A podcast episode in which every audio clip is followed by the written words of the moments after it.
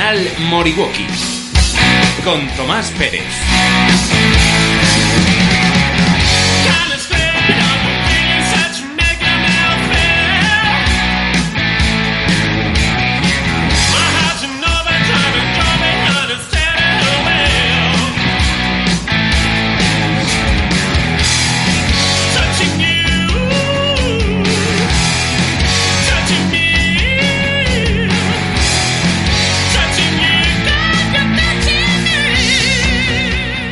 Radio Moriwaki en su programa número 134. Programa 134 con el que estrenam- estrenamos año y estrenamos década. Buenas tardes, Michelle. Hola, buenas tardes, feliz año a todos. Eh, feliz año, Manolo. Muy buenas, pues nada, ya estamos aquí. ¿Qué vamos a hacer? Hemos entrado en los años 20, los locos años 20. Sí, sí, sí. Bueno, lo primero de todo, estamos aquí bajo los eh, magníficos efectos de un anticiclón. Digo magníficos para los que nos apetece salir en moto, ¿no? Eh, una, una advertencia, por favor, me pasaron ayer un vídeo de pues, una zona que es, que es muy conocida por todas las, todas las- motoristas de la zona centro, muy próxima a Cebreros, es una zona rápida y es una, una grabación on board, me, llegó a través de, bueno, como llega todo ahora hoy en día de, de WhatsApp y eh, esa zona es en base en bajada, eh, con un sol espléndido y de repente el, el motorista que va adelante al llegar a una curva en sombra pues se cae y el que lleva la cámara también. Y, y caramba, me da mucha rabia porque, Manolo, porque es que se ve, se ve la... No, se ve el hielo, se ve, Se ve, la humedad. Lo que, lo hemos recomendado, cachis. lo que hemos recomendado muchas veces, que, que en estos días y te vas a, por la sierra hay sitios donde puede hacer calor, donde puedes notar como, como hace calorcito y sol y te confunde y luego te metes en un sitio con sombra y puede haber hielo que no se ha quitado de, de la noche y son sitios muy peligrosos. La verdad es que no se puede decir que, que la grabación esa que has visto, que yo también la he visto, Claro. que vayan deprisa, no, se van dando un paseo. Pero claro, un paseo sobre hielo no es nada recomendable. Y gracias que en estas fechas hay poco tráfico y no encontramos nada de un coche de frente o, o lo que es peor que hablábamos ahora Manolo que también lo hemos recibido y lo estábamos comentando que en ese momento pasara otro coche y que también patinara sí, Entonces, si, nos, si sería- nos ponemos en este plan, desde luego, claro, siniestro. Pero que me da rabia, ay caramba, frustración es que primero se ve, se ve muy oscuro el, el suelo, eh, en principio, va primero por la sombra, y luego a continuación se ve un trazo blanquecino que es claramente hielo. Hielo, o sea, es sí. que no. Entonces, ante esa situación, eh, hay una prima que es la de Jolín, más despacio, más despacio. Bueno, pero a veces nos obses- obsesionamos con ir más despacio y sin embargo llevam- llevamos la moto inclinada. Y en este caso la, la obsesión es intentar pasar lo más derecho posible. Sí, sobre- aquí lo que pasa hielo. es que eh, al ver el hielo, que tienen un momento de poder verlo, sí que tenían que haber forzado la curva antes y luego seguir Eso- un poquito eso es, recto. eso es. Porque, claro, en hielo no tienes que hacer Nada, nada. nada, en absoluto. Pero podría ser, lo que dices tú, haber girado antes y luego Sí. haber pasado lo más vertical posible, pisando la estribera exterior eh, y apretándola Sí, y, apretando bueno. la rodilla. En fin, bueno, hombre, esto lo cuento una Lo vez que, cuenta- que ha claro, pasado. una vez que ha pasado es fácil decir, Sí, tenías que haber. Desde luego, pero, Pero- bueno, para, para estos días y todos los que salen, bueno, pues que, que tengan en cuenta esto, ¿no? Que es que sobre todo pasarlo, como dices tú, eh, girar antes y, y- y hacer el trabajo antes de, claro, de y la luego placa. intentar pasar recto. Ahí a lo mejor se había salvado, pero vamos, Sí. difícil, difícil. Sí, complicado en cualquier caso. Y bueno, lo que nos queda, hombre, siempre quédate en casa. Bueno, sí, por supuesto. Claro, Ya, bueno, Eh, pues claro, la de tres no saldríamos de claro, casa. saldríamos de casa. Y bueno, pero lo que sí, bueno, eh, yo lo- al menos lo que, lo que intentamos los que ya, ya tenemos experiencia y demás y, vivimos estos días es ir en el hueco de las, las horas centrales del día. Sí, y, al ir con una velocidad, con un margen, Eso es. para que te pueda surgir algo de esto y poder pararte. Claro, porque la curva anterior la has podido hacer a una marcha bastante ligera, bastante rápido, sobrado, pero la curva siguiente en sombra, pues llegas muy lanzado para, para esa curva siguiente en sombra. Entonces llevar un ritmo en general más, más, más reposado, por decirlo de alguna manera. Bueno, eh, de- guardo de, de- del año pasado ya, eh, guardo una... Parece que fue ayer. Sí, ¿verdad? Una pequeña broma eh, con, bueno, broma y no está tan, no es tan broma, es en la comida de, de la prensa de las dos ruedas, la comida anual, este es- ha sido el noveno encuentro, bueno, pues se le dio el premio a, a nuestro campeonísimo de motocross y jovencísimo Jorge Prado, y estuvo allí, allí presente eh, para recibir el premio, lógicamente, con toda la prensa especializada. Y bueno, me permití grabar para todos los oyentes una, una- un minuto y pico de grabación haciéndole una pregunta en la que, bueno, la vamos a escuchar ahora. Lo que pasa es que, bueno, primero saca la grabadora, no llevo la gafa, no veo bien, está grabando, no está grabando. Bueno, está. Los problemas del directo. Problemas del directo quedan ahí recogidos. Y bueno, os lo, os lo dejo, lo dejo un momentito como, como un guiño para empezar este, este nuevo año. Se está grabando esto. La vista, la vista que es muy mala, Tomás. la gafa para ver la grabadora. yo creo que ahora, ahora parece. Ah, está grabando, ¿no? Bueno, bueno sí, pero es pausa para anti- antidiluviano. Bueno, eh, estoy con, estoy con Jorge Prado eh, para Radio Moriwaki. Voy a hacer una pregunta técnica eh, que, me, que me sirva para, para, para, para empezar a hacer saltos de verdad, no los saltos que hago de medio metro, un poco más.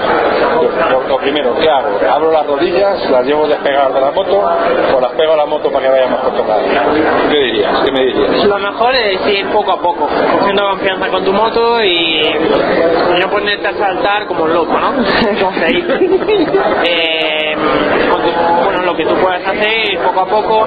eh, al final un poco lo que lo que tú sientas si sientes que puedes saltar más andas más pero siempre bajo todo bajo control y siempre que puedas saltar bajo control va a hacer que eh, puedas progresar y coger confianza que es lo más importante A mí lo que me da miedo es si es muy largo el salto o, o muy alto, muy alto para mí, claro, que la moto se atraviese. Y eso yo no puedo, no sé controlarlo. Se atraviese, que caiga con ella atravesada. pues por eso mismo tienes que ir poco a poco, cada vez saltando más y más y, y como dije antes, cogiendo confianza con tu moto. Cuanta más confianza tengas, mejor la vas a poder mover y en esos casos de que se te vaya la moto a un lado, puedas corregirla. Muy bien. Fenomenal, poco a poco, que lo tengo con paciencia. Muchas Mucha gracias. paciencia. Muchas gracias, Jorge. Muchas gracias, muy amable. Como, como veis, eh, se invierten los papeles y en este caso el que parece que tiene 18 años soy, soy yo. Y, y Bueno, un crío, y muchas, el- no, se invierte muchas veces. O sea, yo te he visto muchas veces. bueno, el que parece que tiene 61 Claro. es Es el, el Jorge con to- todo cabeza, todo madurez, que caramba, se rompió el fémur casi acabando el año y hasta ahora en plena recuperación y lo está pasando mal, una lesión gravísima para un, para un crossista.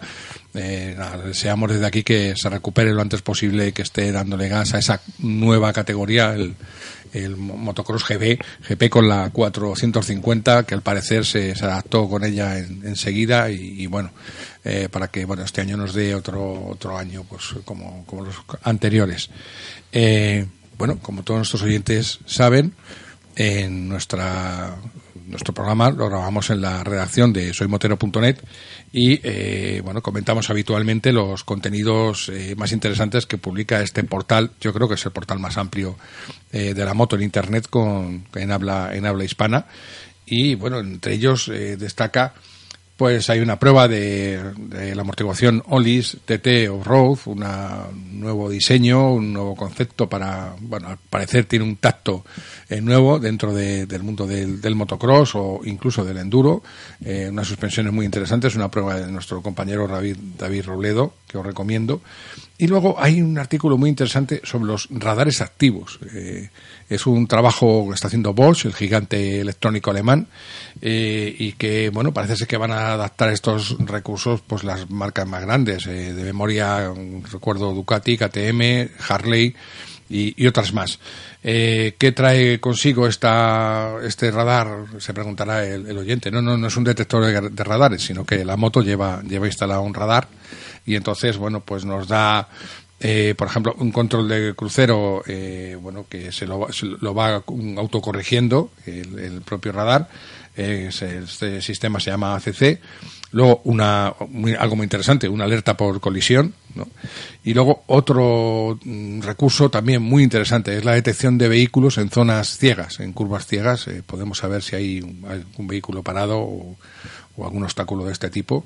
Eh, bueno, pues como digo, os recomiendo que leáis el artículo para desmenuzarlo en, en soymotero.net. Te veo con ganas de decir algo, No, no. No, yo es que siempre he pensado el tema de los radares, de estos que frenan cuando te acercas a algún. O cuando te acercas a un obstáculo. Siempre he pensado, digo, como co- esas bolsas que van dando vueltas por el aire, Ah. que se te venga una bolsa de esas y se te quede pegada eh, digo yo que saltarán todas las alarmas, pero aquello frenará. O sea, siempre he tenido esa duda. ¿vale? Luego, ¿Qué hará, verdad? Con ¿qué, eso, ha- ¿no? qué hará? Sí, con estos. Bueno, Eh, Tengo ahí mis dudas, hombre. Eh, todo esto son medidas de, de seguridad que prevén toda esta serie de cosas, ¿no? Pero. Pero siempre he estado yo con la vuelta de. Joder, te viene un no. cartón de esos dando vueltas, ostras. y lo confunde con un. Lo confunde con un, con un Pegaso. Con un Pegaso, ¿y qué hacemos? Y, claro, hombre, eh, uno imagina con un gigante como Bosch de- detrás Sí. de esto. No, igual que los, Claro. los por Mm. ejemplo, hay un estudio ya de, de cuándo tienen que saltar. Me refiero a los airbags de mono, no de, no de los coches. Sí. Y, y no saltan sin motivo y, y vamos, eso está bastante bastante estudiado. O sea, no, no saltan por un movimiento raro, sino es muy muy brusco y no, no saltan en cualquier momento. Entonces, bueno, ya está bastante estudiado, bastante avanzado. Esto Pues, pues nada, es lo que decía, el- recomiendo que la lectura del artículo que lo desmenuza un poco más y explica cada, cada una de estas características, que bueno, que todavía está, está en proyecto, pero que parece ser que se va, lo vamos a ver instalado dentro de, de muy poco en, en- primero en las motos más grandes y bueno, como ocurre con todo, ¿no? Luego paulatinamente se irá extendiendo a, a todos los, los modelos. Bien, y vamos a pasar a continuación, haciendo primero un breve descanso, vamos a pasar a, a- a hacer un preámbulo de, del año eh, de la mano de una, de una compañera especialista que trabaja para Solomoto y sobre todo para la televisión española, a la que bueno hablaremos con ella ahora en, en los minutos siguientes. Primero de, del Dakar, que se nos echa encima prácticamente. De hecho, ya la- todos los pilotos están allí en, en Arabia Saudí. Y luego también hablaremos del, del Mundial de, de Superbike, que se presenta muy, muy interesante esta temporada 2020. TCM Motor, taller oficial Kawasaki y multimarca. Ven con tu moto y te la pondremos a punto. Disponemos también de venta en motos nuevas y de segunda mano. Especialidad en puesta a punto y suspensiones. TCM con Manolo López Villaseñor al frente. Te esperamos en calle Villafranca número 6, detrás de la Plaza de Toros de las Ventas. Como decía, eh, arrancamos como todos los años desde ahí de memoria, 1976, si no recuerdo mal, eh, la primera edición del, del París Dakar entonces, ahora llamado Dakar, eh, arranca ya mismo el día este domingo próximo, día 5, y arranca ya a tope, sin etapa prólogo, sin sin aviso, sin anestesia, directamente con, con una buena una buena kilometrada. Eh, Televisión Española, como viene haciendo en los últimos años, mm, eh, a través de su canal de Teledeporte, pues va a prepararnos un extenso y nutrido eh, resumen diario de, cada etapa. Eh, y este año, pues, contará con la colaboración, aparte de bueno, la dirección de, Mar Martí, como, como siempre, pues estará nuestra compañera Judith Florenza, que también comparte con, con Mar las tareas de retransmitir las, las carreras de Superbike. Y la tenemos por ahí al teléfono. Eh, Judith, buenas tardes y feliz año nuevo. Bu- Buenas tardes, feliz año igualmente. Bueno, este, este Dakar eh, mm, 2020 se nos va a nada menos que a Arabia Saudí, eh, tratando de recuperar en, en buena medida esa esencia de- del Dakar de siempre que, que tanto se ha dicho, que se echaba de menos, que se echaba en falta, que se había dejado atrás y al que nunca se, vol- se volvería y se volverá. Eh, pensamos por bueno, pues por todos los motivos que se tuvo que marchar de allí. Eh, este Dakar de Arabia Saudí con 12 etapas que arranca pues así a bote pronto con la primera jornada con 433 kilómetros de, de enlace y con un especial de 319.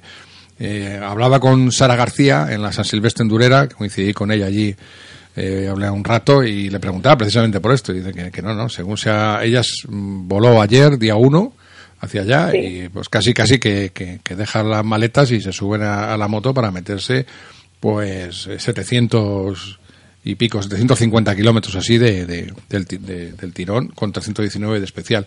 Eh, hay etapas como la, pues por ejemplo la séptima que tienen 546 kilómetros de especial, Eh, la décima, eh, no, perdón, ahí tengo, hay otra más eh, llamativa, si cabe, también la, la undécima que tiene 379 de especial y 365 de enlace, o sea, otra vez casi 800 kilómetros de, de carrera en un solo día. Me decía Sara que aquí la, la velocidad va, va a subir notablemente porque lo de Sudamérica en las últimas ediciones bueno, que había etapas de, con velocidades medias que sacaban unas velocidades medias prácticamente de enduro, de 35 por hora y cosas así. Aquí parece ser que van a, a recuperar eh, esa velocidad, a veces eh, inaudita, que, que veíamos a las, las grandes bicilíndricas eh, de, de África y bueno los camiones aquellos y, y- los coches eh, eh, pues eh, no, sé recuerdo ahora el Porsche de Jackie X y, cosas así volando por las por las arenas de- del Sáhara eh, pues parece ser que se recupera buena parte de, eso Eh, la cobertura de televisión española lo primero eh, Judith eh, cada día hay preparado un resumen pues más o menos de la duración de los años anteriores no es algo así Sí, estamos hablando del, del programa que se hace cada día de una hora y media. Y justo antes, a las 8 de la tarde más o menos, se hará un avance. entre Durará entre 15 minutos o 30. eh, depende también del tema del básquet. Y al mediodía, en el programa de TDP Club, eh, habrá pues una referencia al Dakar de unos 10 minutos, un cuarto de hora más o menos. O sea que habrá eh, mediodía, tarde y noche. La ventaja con hacerlo en Arabia Saudí es que la carrera va por delante y vosotros tenéis más tiempo para bueno recabar información, preparar Sí, el sí. programa. Claro, que no es como Sudamérica, que a veces había que esperar a que terminara la, la etapa en, en medio del programa. sí, ¿no? sí. Ha cambiado muchísimo en ese sentido, mucho mejor para nosotros, porque hasta el año pasado las imágenes iban llegando a medir, o sea, mientras hacía el programa, eh, con esa diferencia horaria, y ahora juega a nuestro favor. O sea, ya habrán acabado, ya habrá imágenes, y será todo bastante más sencillo. Mm. Más que nada porque muchas veces era sobre la marcha. Sí, sí, práct- totalmente. Sí, recuerdo muchas etapas de, de estar abiertas todavía, eh, e incluso. Iban llegando, ¿no? Sí, sí, sí, pero llegando en, en un horario eh, sin, sin percances y sin problemas. No digo nada del que se perdiera o, o el que tuviera cualquier eventualidad en la, en la etapa. Bueno, yo esto recomiendo además que se escuchen todos los todos los reportajes que se hacen antes, después. O sea, a mí, aparte de la carrera, que me, que me encanta, me gusta mucho, sobre todo Judith cuenta muy bien las, las cosas de dentro. O sea, todo eso que a mí por lo menos me gusta saber de los pilotos, lo que ha pasado, lo que no va a pasar, lo que hacen, lo que dejan de hacer. Todo eso muchas veces son reportajes que son súper interesantes y la Sí. gente parece que se va solo solo al, al tema de la carrera o de la o de la o del día y, todos esos reportajes a mí me a mí me encantan Sí, la verdad que no, no, tienes razón. A mí también es, al final el, el Dakar es no solo carrera, sino es aventura, eh, supervivencia y cada uno va con unas condiciones y lo vive de una forma. Entonces hay, hay muchas carreras paralelas, digamos. Y entonces siempre es interesante también ver ese otro punto de vista. Claro no solo los tres primeros o los Sí, cinco correcto. primeros que, eh, por detrás hay gente que, que se lo toma de otra manera y que son súper interesantes las cosas y lo que tienen que llegar a pasar para poder estar ahí pues bueno todas esas cosas de como decimos en las carreras lo de detrás de los boxes es muy bonito Sí. L- Judith lo cuenta muy bien y- y es muy interesante Judith, aparte Eh, de... Siempre me gusta ponerme la piel de, de la gente que lo ve desde la tele, lo que a mí me gustaría ver. Y, y siempre pienso en, esas, en esos pilotos, ¿no? Como lo que comentabais de Sara García. O sea, el Dakar de Javi Vega y de Sara García es totalmente distinto. Ellos no llevan asistencia, se tienen que reparar la moto si tienen cualquier problema, llegarán tarde muchos días, bueno, se tienen que hacer la moto. Es, es un Dakar totalmente diferente. Sí, ellos compiten en la categoría, se estrenó hace dos años, si no recuerdo mal, la categoría original, ¿no? Que no bueno, Antes se llamaba llama- Males Moto. Sí, sí, maratón que incluso, sin, ¿no? sí, Sí, sin asistencia Sí. y ahora se llama Original by Motul. sí, exacto. Y, y, bueno, pues eso, lo que dices tú, como, como se corría en, en los 70, ¿no? Y, Sí, sí, y que en 80. esa categoría lo único que pasa es que le llevan una, les llevan una caja y ellos se tienen una caja, un cajón, vamos, Sí. y ellos Sí, son los que cuando llegan tienen la asistencia, lo único que, o sea, la organización lo único que hace es llevarles ese cajón y ahí tienen sus ruedas, sus herramientas, sus cosas y claro, yo me acuerdo de, de algún piloto de hablar con ellos y decir, bueno, es que tienes que decidir entre cambiar la rueda trasera o dormir. Y dice, Sí, claro, sí. Y hay veces que decides dormir porque Claro. necesitas descansar y necesitas estar para el día siguiente. Entonces dices, bueno, el día siguiente voy más despacio. O sea, es, es una carrera muy distinta a, a- a los que van, a los punteros. Sí, el Sí, sí, resultado. es verdad que tienen que priorizar. ¿eh? Yo Sí. recuerdo el año pasado, en el caso de Julián García Merino, Sí, hubo algunas etapas al final de todo el el que me decía. Sí. era precisamente el que me lo decía, de que tuvo que decidir entre, entre una cosa y la otra. Y, y preparar la carrera. hasta ese punto. Sí, sí, sí. Sí, es una, una carrera en la que los resultados pasan casi casi casi a un segundo plano, diría ya, o a otro plano, desde luego, y, y todos estos detalles eh, que te llevan a bueno a meterte en esta aventura tan tan increíble, pues no deja de ser increíble, por mucho que sea ya modernizado y avanzado, porque aunque no haga falta pegar fuego a la moto al que se queda perdido para que le encuentre el helicóptero, como ocurría Antiguamente. en los 80, y, no, no, y alguno, alguno murió de inanición, ¿eh? Alguno quedó perdido en el desierto y al final de los 70, eso lo recuerdo, y, y murió, encontraron el cadáver allí porque, claro, lo encontraron el mes, al mes siguiente, no sé cuándo.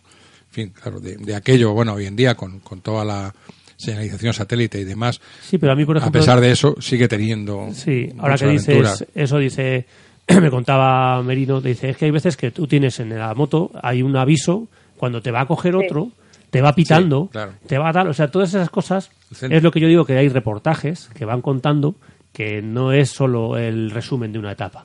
Entonces yo que recomiendo que la gente lo escuche y los vea porque son, son muy, muy divertidos y eso al final les va a enganchar. Sí, hay, dos partes. Primero, Judith, pues Judith, que es una apasionada de la moto, como igual que Es una nosotros. loca de la moto. la moto como nosotros, o más, no lo sé, porque hemos estado con ella, entonces la siente y vibra con ella, igual que, que cualquiera. Entonces lo que hace luego, tiene la- se pone en ese papel, no, no lo abandona, y lo que hace es transmitirlo, trasladarlo a través del micrófono a todos los que estamos al otro lado de la pantalla para, para vivirlo pues de esa, de esa manera, ¿no? Luego hay unos detalles que me gusta mucho, de, que, que son, mm, tienen su matiz literario de Paco Grande, ¿no? Allí en las, Sí. es un veterano de televisión es uno- y a veces deja detalles eh, muy, muy, muy humanos en, en general, ¿no? En fin, es una carrera que tiene multitud de, de matices y, y yo no sé, este año ahí en Arabia Saudí, ¿qué, qué se espera? ¿Qué, qué en, con- en concreto, qué, qué, qué idea se tiene, Judith? ¿Qué, qué pálpito has percibido tú desde los pilotos, no? El miedo a la velocidad, quizá, lo desconocido, a- Lo- no, no sé. Lo bueno eh, de esta edición es que es como que vamos rumbo a lo desconocido, ¿sabes? O sea, se abre mucho más la carrera para todos, para los veteranos que tienen experiencia y para los que debutan. O sea, es como que hasta no, que no empiece la carrera y empiecen a pasar las etapas, no, no saben exactamente lo, lo que se van a encontrar. Lo que sí que no habrá es ah, un, digamos, un panorama 100% de dunas como el año pasado, ¿no? En Perú. Entonces ahora será un poquito más variado, sí que es verdad que habrá predominio de arena, pero cambiará bastante la cosa, ¿no? Sí, arena. Entonces lo bueno es ese punto de, de no saber lo que va a pasar. Y el debut de Alonso también, o Sí, sea... eso, eh, eh, eso es lo que te quería comentar, porque en televisión las audiencias eh, casi lo que más eh, manda, ¿no? Es, es, eh, lo- yo creo que con el tema de Alonso vais a subir mucho, sobre todo de seguidores y demás. Y el tema de Judith. Y el tema de Judith, claro. Y, Ah. y además, Judith, yo que- quería que será eso. Yo quería preguntarte porque el año pasado comentábamos también en el programa que, que además lo comentaba yo que la percepción que yo me veo también en todos estos reportajes que habláis y, lo que puedo leer de, que cada cada uno tiene un Dakar, ¿no? una aventura, ¿no? Y, pensaba que todo lo que había leído del año pasado, y lo comentábamos aquí entre Tomás y Manolo, es que la gente no se lo había pasado bien, o sea, no, no había disfrutado de la aventura como tal, o sea, que, que lo habían pasado, no había, no había sido un Dakar bonito. Entonces, esperemos que este año, con esto que nos dices de que sea todo nuevo para todos, eh, se abran más alternativas y que la gente, por lo menos dentro de que sea una aventura, pues pueda disfrutarla, ¿no? Y eso se transmita al, al, al, al- televidente, ¿no? Que es de lo que se trata. Sí, yo creo que tienes razón, ¿eh? que para muchos de los participantes, sobre todo los los que no son de, equipos punteros, sí que fue un infierno en algunas ocasiones. También hay que tener en cuenta que salvaron la carrera última hora porque estaba herida de muerte, digamos. Cayeron los países, varios países de Sudamérica. Entonces se salvó todo en Perú. Eh, el paisaje es el que había, el que hubo, y, ya está, poco más se pudo hacer, ¿no? Pero yo creo que ahora se abre, se abre un, un Dakar nuevo, un poco más volviendo a los orígenes, seguro que con pistas más lineales y más, más variedad. Yo creo que los participantes lo van a, lo van a disfrutar mucho más. Sí, del año pasado, como dices tú, claro, al final hicieron lo que pudieron al irse cayendo eh, los, los países de la, de la organización y de hecho hubo etapas en las que se volvía a pasar por el mismo sitio y se quejaban Sí, los claro, se quejaban los pilotos de moto sobre todo que bueno una vez que ha pasado los camiones los coches en los camiones pues imaginaos cómo dejan eso de, de trillado. Si, si son simplemente el paso de muchas motos ya ya trilla el terreno por, por utilizar una palabra suave trillar eh, pues el, el paso de los camiones era, era tremendo. Aquí eh, vuelve la, la velocidad, yo lo que es lo que imagino, y yo no puedo evitarlo, estoy, estoy recordando permanentemente de la película Lawrence de Arabia, pues hay un, hay un paso mítico que bueno que, que, que hace Lawrence y que vuelve a por uno que se ha perdido y demás y es el le llaman el yunque del sol en la película. Y es un, un, un desierto absolutamente plano y blanco que no hay nada de nada, pero nada, vamos, no hay ni una piedra, ¿no? Y es completamente, bueno, es, es, in- es inmenso, ¿no? No sé si pasarán por ahí, la verdad, pero ya, ya me fijaré en las imágenes porque seguro que, que aparece algo por el, por el estilo. Eh, una cosa, mm, yo lo que me pregunto ahora, si vuelve a lo mejor el, el debate sobre la velocidad o no, porque cuando se desarrollaron las grandes bicilíndricas en, en, en África, eh, bueno, llegó a haber motos de 1000, con, me recuerdo la Calliva Elephant de 900 con dos cilindros, la Super Teneré, ya no sé a, cuánta- a qué cilindrada llegó a, llegó a alcanzar. Recuerdo detalles como que la esta mm, Super Teneré de que la, Las velocidades. las velocidades y me acuerdo de la gasolina, la que pilotaba eh, eh, Carlos Más, eh, llevaba dos depósitos suplementarios, aparte del gigantesco que llevaba adelante en los laterales, total cargaba 72 litros de gasolina. Era, era Qué una, monstru- locura. sí, era una, era una monstruosidad esto. Entonces no- son detalles con los que se queda uno. La velocidad al final consume unas- mucho, y la arena. y unas velocidades pues próximas a, o no, sin próxima a 200 por hora, ¿no? Bueno, pero limitaron, Sí, tuvieron que limitar, igual que los camiones. Los camiones Claro. antes iban a 200 y pico. Claro, eso. eh, Sí, ¿os acordáis de aquella imagen mítica de Ari Batanen que fue adelantado por un camión, Sí. me parece que era por un Ibeco, sí. o un DAF, no, ahora no, recuerdo seguramente- bien, que iban a más de 200. Sí, Sí. seguramente sería el legendario mm, el man de, de Van der Roy, Van der Roy padre, que el, que el hijo también. Sí, sí, también el de. Roy, el de Roy Padre, correcto. Sí, que llevaba, llevaba dos motores, llevaba un motor en cada eje. Mm. Daba más de Sí. mil caballos el Yo- camión. Yo, recuerdo una imagen de, de una moto que le está adelantando el Gordon con un también con Sí. un bicho con un coche y al mismo tiempo le está adelantando un camión a los dos. Ah, sí, O sea, sí, también la recuerdo. Esto ya es un- en una cuesta abajo con una curva ahí de, de una locura, pero que bajaban, pues eso, si decías, uno bajaba a 180, el otro bajaba a 200 y pico y el camión ya no quiero no, ni no pensarlo. sé a cuánto iría ya. sí, sí, esto. Bueno, las motos van, van limitadas, ¿no? De velocidad, esto. eh, la- Es que pi- piensa que al final todo eso es, es muy peligroso. O sea, de cara al espectáculo es muy bueno, pero cualquier accidente a esas velocidades tiene consecuencias muy graves. Entonces, en estos últimos años se ha ido limitando todo esto, ¿no? La velocidad de los camiones, también la de los side by side, que al final son vehículos más frágiles que los coches. Entonces los limitan a 140, también la cilindrada de las motos a cuatro y medio. O sea, todo esto se está acotando para que no haya accidentes tan bestias, que todo puede pasar igualmente, ¿no? Pero, pero sí que así lo, lo reducen un poco. Sí, pero es que además por, por, por el campo o por fuera de carretera te pones a pensar y ir a 60, 70, 80 es ir deprisa. Muy deprisa. Cuando tú te pones a Pues sí, pensar que van a, imagínate 100, a 160 o a 200, ojito, es que no te puedes im- imaginar lo que, lo que tardas en parar, en girar. Y en- luego, además, que, que yo soy siempre de los que pienso que a veces menos es más. O sea, la efectividad también en ciertas Correcto. condiciones. eh, Vamos a ver, eh, en una duna o en según qué suelo, eh, menos peso, más efectividad. O sea, tenéis que tener un equilibrio, ¿no? Ahí un poco de, de peso-potencia. Sí, pero la, la velocidad en algo que es eh, que es imprevisible, o sea, que te vas encontrando cosas que no puedes prever eh, prácticamente, pues que es, es muy muy muy complicado. Entonces es lógico Es que que eso es lo peligroso, ¿eh? Hmm. yo- En zonas de face face, por ejemplo, que no sabes lo que hay debajo, o sea, no lo sabes. De golpe te puedes encontrar una piedra y te pegas una hostia que no lo cuentas. O sea, es difícil, es difícil. Sí, es que yo, yo recuerdo una anécdota de Salvador Cañellas, eh, el, el primer español que ganó un gran premio, hay que decirlo, en el año 68 en Mon- en Montjuic, de tantos, tantos que hay ya que yo he perdido la cuenta, los grandes premios que, que hemos ganado, pues él, él participó un año, ganó la categoría de 10 toneladas en, en camión, corrió con un Pegaso de los, de los, que, de los militares, eh, uno preparado, por supuesto, y contaba detalles como, dice, sí, eh, además él con ese, ese aspecto intelectual que tiene y esa, ese timbre de voz que, que no, sí, continuo, ¿verdad? Que como si no pasara absolutamente nada, empieza a contar que sí, qué velocidad alcanza el camión, y ya no recuerdo, si eran 160, 180, una, una barbaridad, ¿no? Dice, bueno, pero esto, y no, no sé cómo fue, y dice, bueno, sí, esto en el desierto eh, hay veces que aparece una duna y de repente eh, te encuentras en el vacío con 10 metros eh, por, debajo. por debajo. Y claro, esto es algo complicado. Lo decía así. Al final, Complicado, ¿eh? Complicado simplemente, lo decía así. La- Solo complicado. Sí, sí, sí. Sí, recuerdo que se le desprendió la cabina del camión y, en una etapa y, y iba la cabina desprendida del, del chasis. Y, y le, y le preguntaban, dice, bueno, ¿y esto? Dice, sí, verdaderamente era, era no, mm, los pedales van fijos al chasis y la cabina va, va independiente y claro, al ir suelta no dejaba pisar bien los pedales del, del camión y esto era, era complicado. Era, era un inconveniente. Era inconveniente. O sea, que lo, lo- lo- lo realmente. el problema era que no podía pisar bien los, el acelerador, imagino, claro, estaba pensando, ¿no? Que no, que no podía pisarlo bien, ¿no? En fin.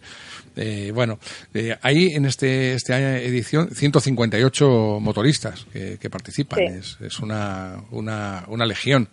Y bueno, hay de todo. Eh, bueno, Joan Barreda, eh, estamos todos ahí, todos creemos que es, es el más rápido, ¿no, Judith? El- Así el Sí, el yo, creo que, correcto, que es el más rápido. Lo que pasa que el- en el Dakar no solo gana el más rápido, como ya hemos visto todos estos años, sino el que, el que es más completo a nivel de navegación, de estrategia y el, el también el que se sabe contener, porque muchas veces eh, han pecado de eso, ¿no? De correr demasiado.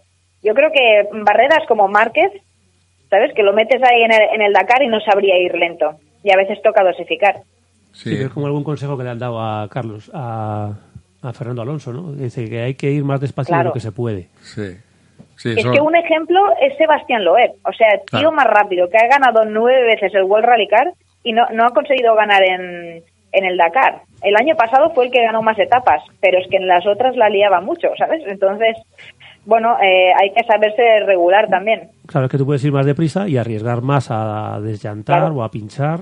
Entonces tienes que buscar un término, un término medio. sí. Claro, y hay las etapas maratón donde no tienes asistencia, o sea que hay que cuidar el coche a veces.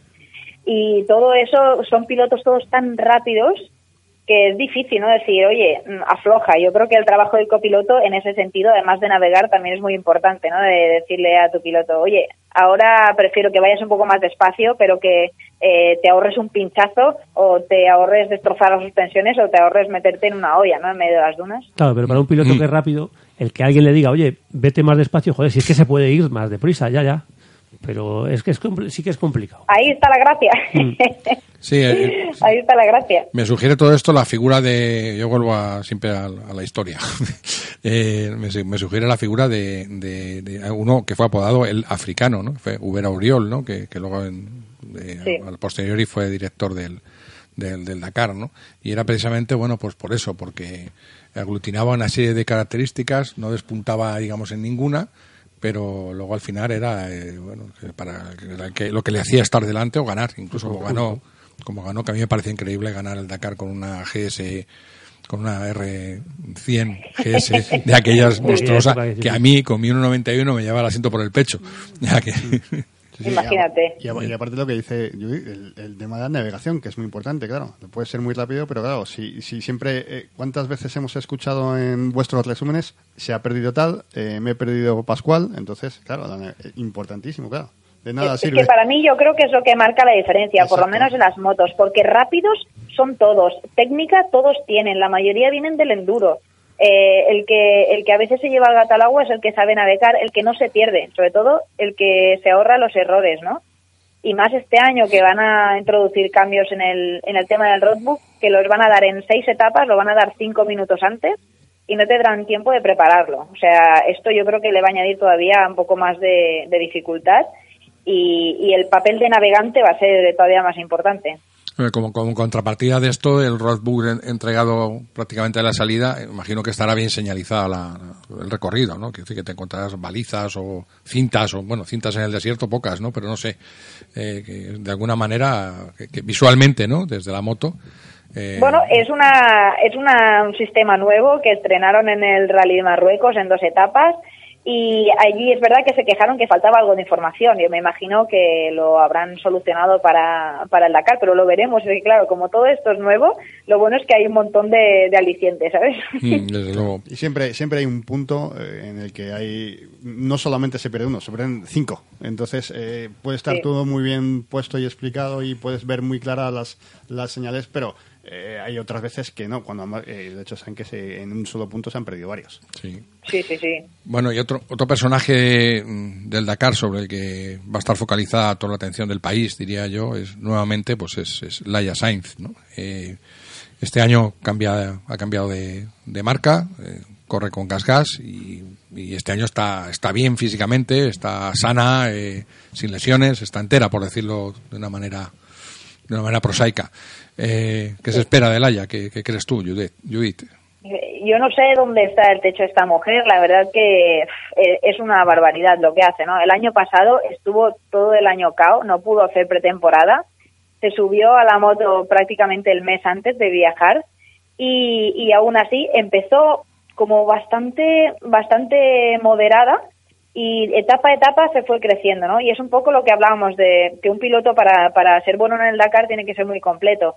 Y Laia seguramente eh, no es la más rápida de todas, o sea, no tiene seguramente la técnica de barrera, pero es muy buena navegando, es muy buena en dunas, eh, tiene un coco, o sea, físicamente es un portento, pero es que tiene un coco que es todavía más duro. Y entonces yo creo que eso es lo que marca la diferencia. O sea, llegaba flojísima y acabó un décima. Bueno, al final tuvo décima porque a Sunderland le devolvieron a última hora unos, unos segundos y, y se pudo colocar, ¿no? En, bueno, y, y perdió esa posición. Pero es que es una máquina, esta tía es una máquina. Ya ves, duodécima en una clasificación de, ciento, ciento, ciento y pico. Por eso, ¿no? o sea, acabarlos. Y ha acabado nueve de nueve. O sea, Sí, exacto. hay muy poca gente que los haya acabado. Yo creo que eso es una prueba de, de lo completa que es Laia, ¿no? En este sentido, la efectividad de, del 100%. Joder, eso, eso que dices es casi lo que más resalta de ello. ¿no? Nueve de nueve. Sí. Eso es un... pff, es- vamos, eh, no sé cuánta gente habrá que haya hecho algo así, esté en esa, en esa línea, pero es una, una barbaridad. En fin, Judith, 12 días de, de Dakar, 13, perdón, porque Sí. hay, un, hay una- un día de descanso en medio. De descanso, sí. O sea, 12 más un día de, de- de Dakar, eh, apasionante, eh, que bueno, que, seguiremos a través de, vuestros resúmenes y de vuestras conexiones eh, de, televisión española, entre deporte y, y, demás. Y bueno, que nos contarás con esa, con esa pasión que le pones, que le pones a todo.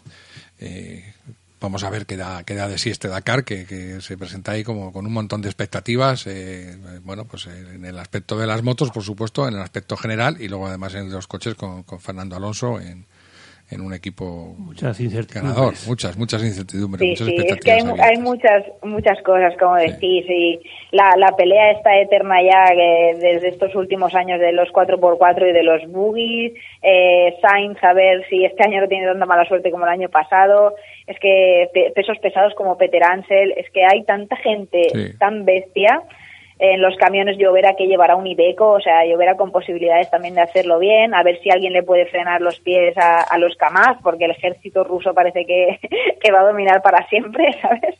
Y bueno, muchas muchas cosas eh, para, para seguir y yo tengo unas ganas que flipas, tengo, tengo muchos nervios, pero con muchas ganas. Es lo que estaba pensando. Yo Muy ya bien. tiene ganas de ya me imagino.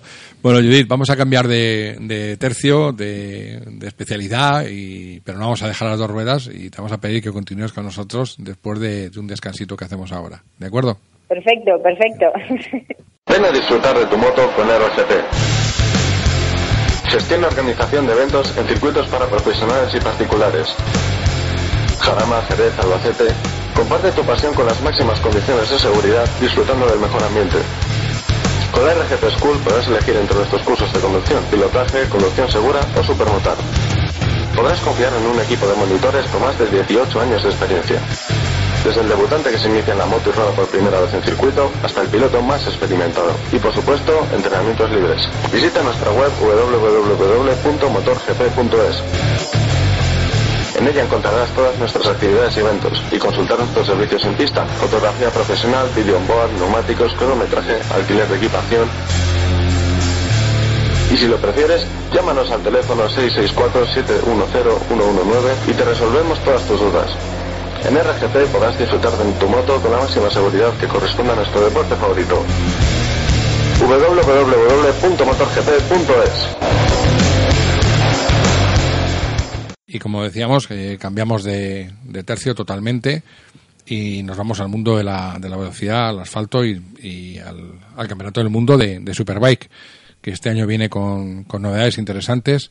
Eh, bueno, arranca el, el 1 de marzo, bueno, del 28 de febrero al 1 de marzo, arranca en Phillip Island y este año además trae un, hay cambios en las- los países que visitan los circuitos y se incluye una novedad muy interesante que es eh, Montmeló.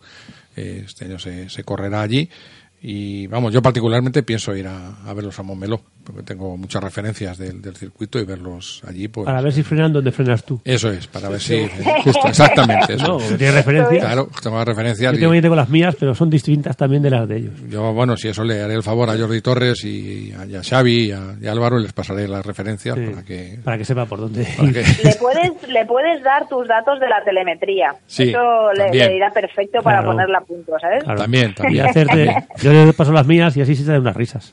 Sí, cuando lo Eso. Cuando lo lean dirán, pero ¿esto qué circuito es, oye?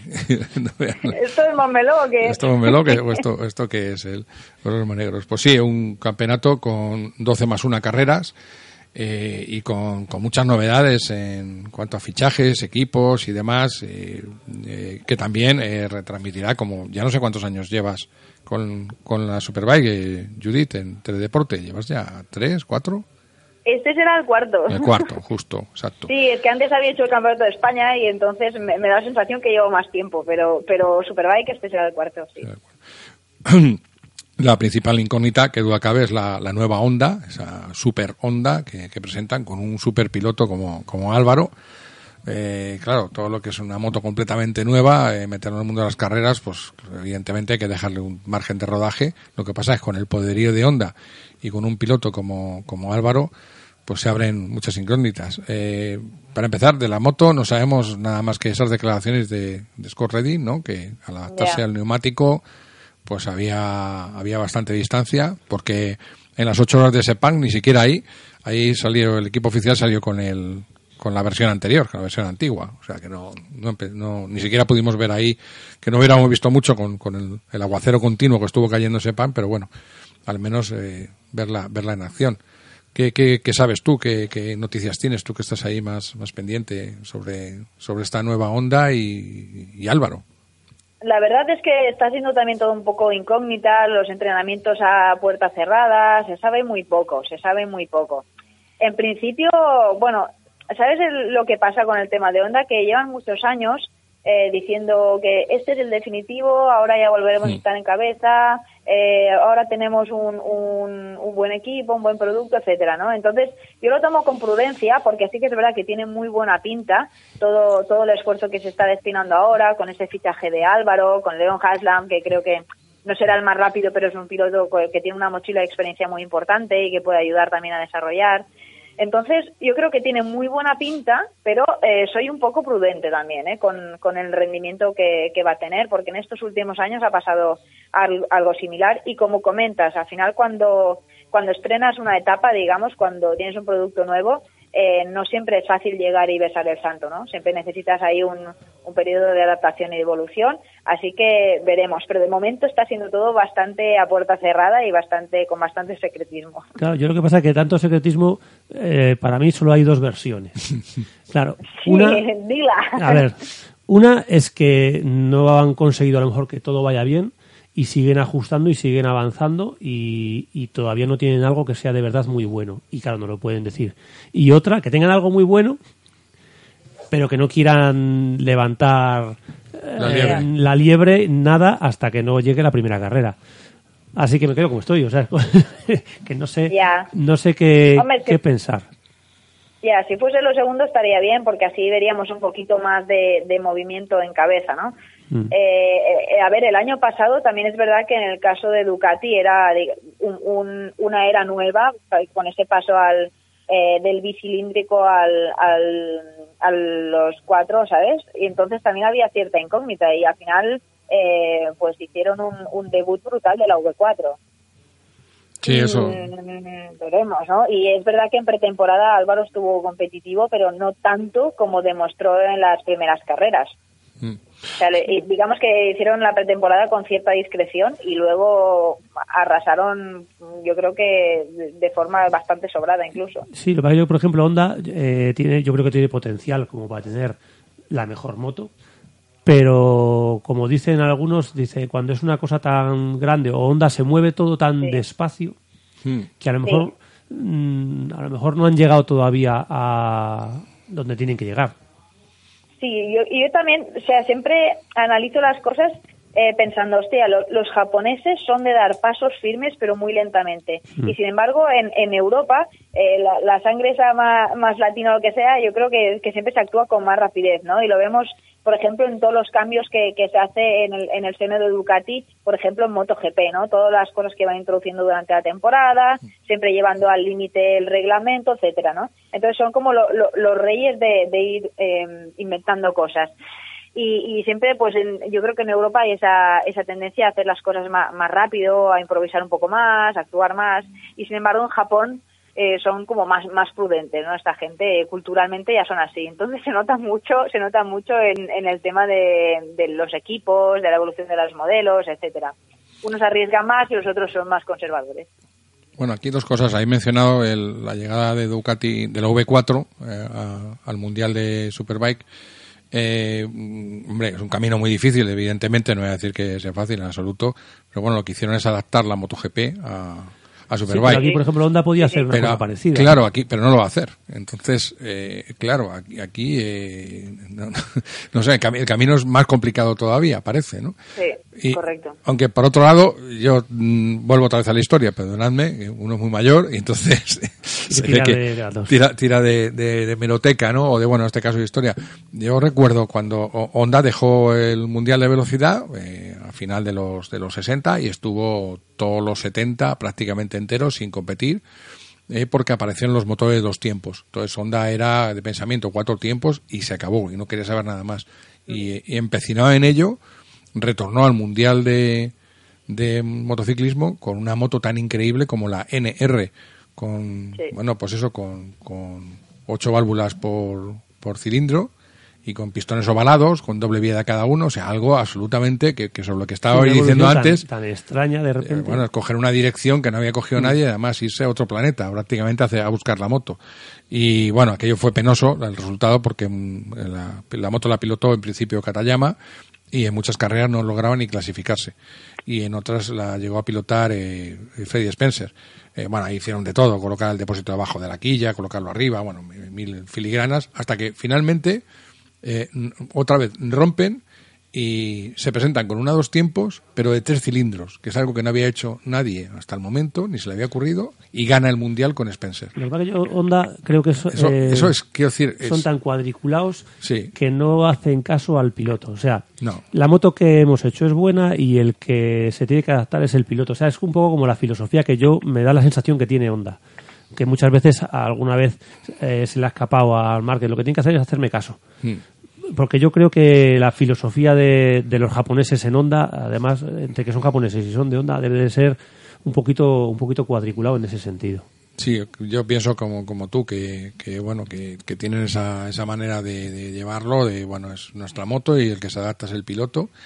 Y bueno, en este caso, pues bueno, eh, no sé, no sé lo que ha- hará Álvaro con esta moto y cómo se adaptará. Y el neumático, que esa es otra, claro, el Pirelli, con el que no ha corrido nunca. Y en fin, eh, no sé qué, qué saldrá, qué saldrá de ahí. Pero bueno, el caso es que, que se, se plantea otra, otra intriga, como estamos hablando del Dakar, otra muy interesante para, para el Mundial de Superbike. ¿Quién se lo va a llevar? Eh, bueno, no sé. Eh, uf. Oh, es- Scott Redding, ojo, ¿eh? O sea, yo creo que el, el claro favorito para mí cada año va a ser eh, Jonathan Rey hasta que hasta que se retire este hombre o si no se lesiona o lo que sea. Si todo respeta, yo creo que este tío va a dominar. Pero porque lo veo súper solvente en todos los sentidos, o sea, no solo por rapidez, sino porque mentalmente yo creo que está por encima del resto.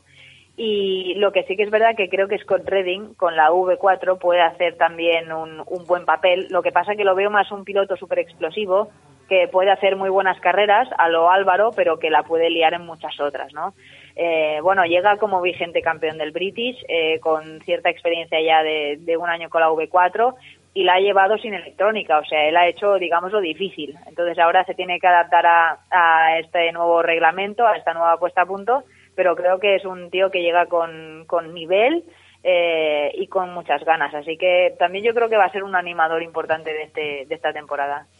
Y yo quería preguntarte, Judith, a ver, porque una cosa que preocupa es eh, las últimas audiencias en, en, en el Superbikes. Eh, ¿Tú qué crees realmente que les falta para este campeonato? Porque nosotros que lo seguimos creo que es mm, apasionante tanto o más que MotoGP. En cambio las cifras siguen creciendo en MotoGP, en, en Superbikes parece que siguen decreciendo. ¿Qué le falta? O sea, eh, eh, porque no- yo, no, yo no le encuentro razones, es que no me lo explico, porque eh, las carreras son más interesantes, hay más carreras, hay más disputas, no sé. No sé, realmente no, no, no sé qué. Tú que, con, que controlas más, más este campo, ¿qué, qué, podrías decirnos? Sí, para mí, bueno, coincido contigo, ¿eh? A mí me gusta más eh, este, este formato, es más un campeonato de marcas, no tanto de pilotos o de estrellas, ¿sabes? Y a mí todo este concepto me gusta muchísimo más, o que sean al final motos de, de mercado mm, preparadas para correr y, y- no prototipos como MotoGP. Pero sí que es verdad que esto al final yo creo que es, un tema cultural eh, de tradición, digamos, en, en España que cuesta de cambiar. Por ejemplo, eh, en el o sea, los, los ingleses siguen mu- mucho más el British que no MotoGP, ¿sabes? Y aquí, pues en, en Europa, por ejemplo, en Italia, Francia, España, somos más de, de MotoGP y siempre ha costado un poquito más, ¿no? Ver el tema de, Superbike. En alguna presentación que he coincidido pues con periodistas mm, italianos, franceses, etcétera, dicen eh, es que en Francia no saben quién es Maías, ni Jules Cluzel, ni ninguno de estos. ¿sabes? O sea, gente de Superbike, que para mí son, son eh, nombres muy importantes y que para ellos son unos desconocidos, ¿no? Creo que, que mm, en algunos, en algunos países cuesta de, de, de que cale, ¿no? Este formato y, al final aquí somos mucho de, de MotoGP y no tanto de Superbike. Entonces, eh, sinceramente, la fórmula, ojalá, ojalá la supiera. o sea, no sé qué es lo que tiene que cambiar para, para que, para que la gente se fije más, ¿no? Pero, pero sí que creo que va a ser, si hay un cambio de tendencia, va a ser lento porque estamos muy acostumbrados a, a MotoGP, ¿no? Es como que no lo hemos mamado tanto esto de Superbike. Pues yo creo que el cambio nos puede ayudar Álvaro. Álvaro Eh, el que- Bautista, que empiece a ganar carreras y vuelva Claro. y empiece a, a moverlo todo eso un poquito. Claro, a principio de temporada era la novedad de, de Álvaro, además empezó ganando y tal. Lo que pasa que empezó ganando y la- las ganaba todas y con mucho margen, o sea, eh, bueno, eh, al final es como que la gente se acostumbró a que ganase Sí. Álvaro hasta que empezó el cambio de tendencia. Entonces, también es verdad que, que Jonathan Rey y el KRT está dominando con mano de hierro estos últimos años y que la gente dice, es que ahí solo, solo gana el, el de Kawa, no sé qué, ¿sabes? Entonces, eh, también es verdad que yo creo que cuantos más marcas hay ahí con, con opciones, pues también puede ayudar un poco, pero que igualmente es un formato que, que cuesta y que, y que costará. Ya te digo, ojalá supiera la fórmula para cambiar esto, porque a mí me parece que es un campeonato súper interesante. Eh, y, y- y que la gente tendría que ver, pero mm, además es, es eh, el ambiente es muy diferente, la filosofía, los pilotos, la relación con ellos, eh, la, la prensa en general, ¿sabes? Tiene mucho más acceso. Eh, a mí me gusta muchísimo más, pero eh, bueno, espero que con los años vaya cambiando, pero lo veo difícil. Igual con, con el tema de dar MotoGP en, encerrado, pues ayuda a que alguno se fije más en Superbike. Mm, No lo sé, no lo sé, lo veremos con el tiempo. Bueno, esperemos que vaya cambiando porque yo creo que es más, al final es más- son más divertidas las carreras. Y tres carreras en fin de semana. Sí. Es que- es que no- Hay no, tres, no, luego la, claro. esta de la mañana que es a- al sprint, que, Es que van como si fuese eso, sí, sí. sin estrategia, descargados de gasolina, con neumáticos súper blandos. O sea, a mí me gusta muchísimo, Claro, vaya. eso- Entonces yo creo que todo esto se lo están perdiendo. Claro, pero es una carrera, una carrera buena. O sea, cuando sale MotoGP y tienen que andar conservando neumáticos con el tema del consumo de gasolina, con el tema, o sea, al final son carreras que a mí me gusta más, pues eso, una carrera de sprint, una carrera de verdad. O, o- en la Fórmula 1, cuando empiezan con, o había antes, entre la gasolina, los cambios Sí, de neumáticos, salir con todas las ruedas. No, no, tenía que ser con unas ruedas, con un depósito de gasolina y el y el que llegue primero es el que ha ganado. Sí, aquí es- esta nueva fórmula eh, me parece fantástica. Y luego encima decide la pole de la última carrera, la, Por eso. la- esta. Y que cuenta puntos también, además. Y, y sobre todo una cosa, y que lo decimos siempre a todos los oyentes, esto no es la segunda división de MotoGP ni de largo. O sea, esto es un campeonato como la copa de un pino con unos profesionales tan fuertes o potentes como pueden estar en MotoGP. Bueno, esto es el debate de siempre, ¿verdad? ¿Verdad, Judith? A mí me sabe muy mal, a mí me sabe muy mal cuando dice, ah, pues si es tan bueno que vaya a MotoGP a ver Uf, qué hace. O sea. Sí, la sí, gente no, que dice bueno. eso, te lo juro que me pone de los Bueno, yo no, nervios, ¿eh? no quiero recordar una carrera que hizo Bayliss, me parece que fue, ¿no? Se fue a MotoGP y les dio, En en la última carrera, cuando todos tenían que demostrar lo que tal, les dio un repasito. Sí, yo siempre digo esa Sí. frase que dice Manolo cuando me dicen esa, eh, que también me da mucha mucho coraje cuando me lo dicen, y siempre digo la cita esta de Manolo, digo, sí, vosotros no visteis esa carrera como la vi yo. Claro. que les dio un agua a todos, pero impresionante. Sí, que antiguamente los contratos se hacían a final de temporada y todos, se- todos se aplicaban a final de temporada. Sí. No Sí, es como ahora. es. Que ahora dicen, no, es que un año antes de terminar ya he firmado por otros dos años. No, no, antes Sí. que veías todos los pilotos y decías, "Joder, parece que solo se aplican los tres- las tres últimas carreras. Y aún así, el otro les dio un repaso. Yo, estábamos hablando de las audiencias y la posible repercusión aquí en, España de- de- de- del Mundial Superbike. Y bueno, está en- yo quería preguntarte particularmente por esta introducción del- circuito de Cataluña. Eh, bueno, ya que estás tan metida en el Mundial de Superbike y, ya que eres de allí, vives allí, eh, ¿qué, qué, crees que dará de sí en cuanto a público esta, esta carrera allí? ¿Responderá o, no será como, como lo que hemos visto, que es lamentable, sinceramente, en, tanto en Motorland como en Jerez, en estas carreras? Pues eh, no lo sé, no lo sé qué respuesta va a haber. Yo creo que igual al ser la novedad sí que sí que puede ayudar un poco, ¿no? Eh, también dependerá de, de cómo esté yendo el, el campeonato. Si está el rojo vivo, quizá hay gente que se anime ahí. Si está un poco más, digamos, decidido, hay un líder muy destacado, igual no tanto, ¿no? Yo ojalá que tenga una buena respuesta, pero como dices, ¿no? Mm, mira Jerez o Motorland, entonces la- las referencias las referencias no son muy buenas. Veremos si, si esto cambia y esto ayuda a que la gente se anime a, a seguirlo eh, tanto en el circuito como desde casa ¿no? espero espero que sí espero que ayude y que salga también un, un trabajo de digamos de difusión previa y que se anuncie bastante y que se le dé bastante bombo que esto también ayuda y que, y que bueno, la gente vaya a disfrutarlo, ¿no? El campeonato. Y cuando lleguen allí y vean todo el tinglado que montan con el paddock show, o sea, lo hacen todo, todo, todo 100% encarado al público. O sea, hacen eh, subir a los pilotos al escenario, hacen espectáculo, cuentan chistes, cantan, eh, firman allí a todo el mundo, eh, ponen el ponen el podio en medio del paddock para que la gente los tenga cerca, dejan las motos ahí en parque cerrado en el medio para que todo el mundo las tenga también eh, súper cercanas. O sea, todo está destinado al público y yo creo que, que, lo, que lo van a disfrutar mucho si van, ¿no? Entonces, ojalá que lo vivan y se enganchen, porque seguro que si van, eh, le- les va a gustar. Bueno, yo tengo una pregunta, una pregunta trampa. Pero no, no te, no te pongas nerviosa que te va a gustar. Dime. Eh, Has hecho una entrevista a Kenny. Yo sé que le tienes Sí. además un cariño especial. Y Sí. bueno, pues quería que nos contases un poquitín, un poquito de, de, pues eso, de la entrevista que le has hecho. Pues bueno, fue algo muy guay. La verdad que me lo, me lo pasé muy bien. Sí que me, me daba cierto respeto porque es una persona, como comentas, ¿no? A, a la que quiero un huevo y entonces siempre e- ese punto de mm, cuando te involucras ya de esa forma, pues es, es más complicado que una persona con la que no tienes tanto contacto directo, ¿no? Eh, pero la verdad que me hacía mucha ilusión porque sí que es verdad que la gente pregunta, ¿y cómo está Kenny? ¿Cómo va evolucionando y tal? Yo creo que no se hacen exactamente la idea de, de su situación, ¿no? Y entonces allí cuenta un poco, pues todo, en la entrevista cuenta pues todo el, el proceso de, de rehabilitación que tiene, que es constante, que es de cada día y todas las áreas que tiene que trabajar, porque no solo es un tema de movilidad, o sea, es un tema de eh, el habla, de la visión, de, de la piel, de la movilidad, de todo, o sea, tiene que trabajar de todo, ¿no? Entonces eh, quería que quería profundizar un poco en el tema para que vieran pues lo, lo complejo ¿no? de todo de todo este proceso y también ahora pues como está escribiendo está escribiendo un libro y, y entonces bueno yo era era también para que contase todo eso no ya te digo el libro empieza de en el momento en que se despierta del coma y cuenta sus recuerdos tal cual, o sea, tal cual, me refiero, están escritos como de forma súper directa. A mí es un estilo que me gusta mucho, ¿no? No, no aquello súper adornado, sino el tío habla eh, tal cual recuerda mm, el momento en que se despertó, ¿no? Y, y entonces eh, es alucinante ver eh, la perspectiva, o sea, la visión que tenía de las cosas, ¿no? Él se levanta, se toca los ojos porque dice, yo lo veo todo oscuro, se toca a ver si tiene los ojos, eh, intenta mover el cuerpo para ver si está todo en su sitio, o sea, cosas que, que, que te hacen flipar, ¿no? Decir, madre mía, te despiertas de un coma y lo tienes que aprender todo de nuevo.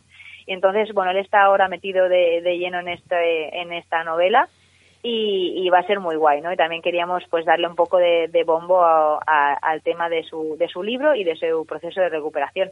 Pero no sé, ha sido, ha sido muy especial para mí realmente esta, esta entrevista. Bueno, esa la pueden, la pueden leer en, en Solomoto. Sí, sí, sí. Y, y bueno, y, y, al final el espacio es limitado, ¿sabes? Estuvimos hablando muchas horas y hay una selección de, de lo que creemos que es más, mm, más relevante o lo que refleja un poco el, en general toda la, toda la entrevista, pero no sé si lo colgaremos o en su web del Noise Scam o lo que sea, pero hay mucho más contenido que no, que no ha cabido, ¿sabes? Y que me gustaría que la gente leyera porque es muy guay también. La verdad es que Kenny Noyes es un tío estupendo. Y luego sí. a mí me gustaría mandarle también un abrazo a Diana, a su mujer, que, sí. que curra y que, y que está siempre ahí. La verdad es que yo creo que ha sido un apoyo ¿eh? buenísimo. Y, y, bueno, pues que se siga recuperando. Sí, sí es, es, el pilar más importante, Yana, ¿eh? porque sí. es como que ha tomado las riendas de todo, incluso del tema del Noise Scam y no sé, la fortaleza de esta mujer, yo no sé, no tiene límites, pero es una, es una burrada, realmente eh, son dos personas brutales. ¿eh? Mm. En fin, se nos ha ido el tiempo, pero yo no quiero dejar de mandar un abrazo, por supuesto, a, a Kenny y vale. animarle. Y, y, nada, otro que te damos a ti de nuestra parte y te agradecemos muchísimo que, que hayas estado con nosotros en nuestro programa. Eh, preparando esta, esta temporada con el Dakar por un lado primero y, y luego el Mundial de Superbike. Eh, sí. Nada, Judith, nos vemos en, en, una moto subidos, seguramente, ¿no? Sí, a ver si volvemos a coincidir. Hace poco nos vimos ahí seguro en el que, GIS de Onda y a ver si volvemos a coincidir. Sí, seguro que en otra, en otra movida estás muy bien. Sí. Bueno, sí, pues, sí. Pues nada, un, un abrazo fuerte y, y, cuídate. Otro Y para no- vosotros, bueno, muchas gracias. gracias. Nos, nos veremos por ahí. Y a nuestros Un, oyentes, be- pues, un beso enorme para todos. gracias. Venga, hasta ahora. Y a nuestros oyentes, pues nada, nos queda el tiempo justo para, para despedir el programa hasta, hasta el siguiente, hasta el segundo de 2020. Gracias. Adiós chicos.